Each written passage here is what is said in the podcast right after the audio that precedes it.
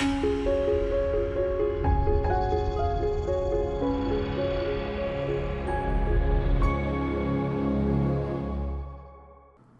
Hi, it's Robin Samora with the Fast Marketing Minute.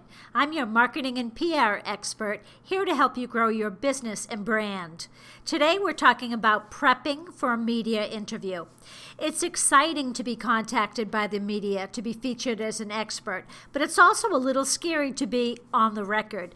The first way to prepare is to make sure that you have a full understanding of why you're being interviewed. Then you can make sure that you're well versed on your subject. Sometimes, if you ask, the interviewer will give you a few questions ahead of time, but that's not always the case, so always be prepared. So the reporter asks you a question. Then what?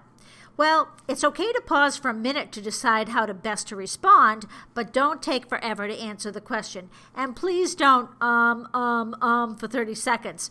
Everything you say can end up in print or on TV, so compose yourself to develop a thoughtful answer that's on point which is why you want to practice. Keep a few important points in mind that you want to make. This will help you stay on topic. You should also try to think ahead of time and jot down one or two good quotes that support your answer.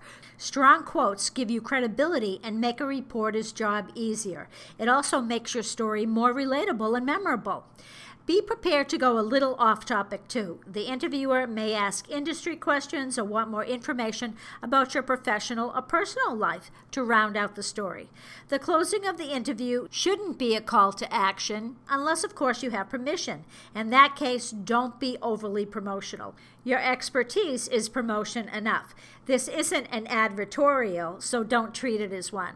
This is Robin Samora with the Fast Marketing Minute. If you need more tips about how to featured in the media, you can find them on my Top 40 Small Business Marketing blog at robinsamora.com. Talk tomorrow.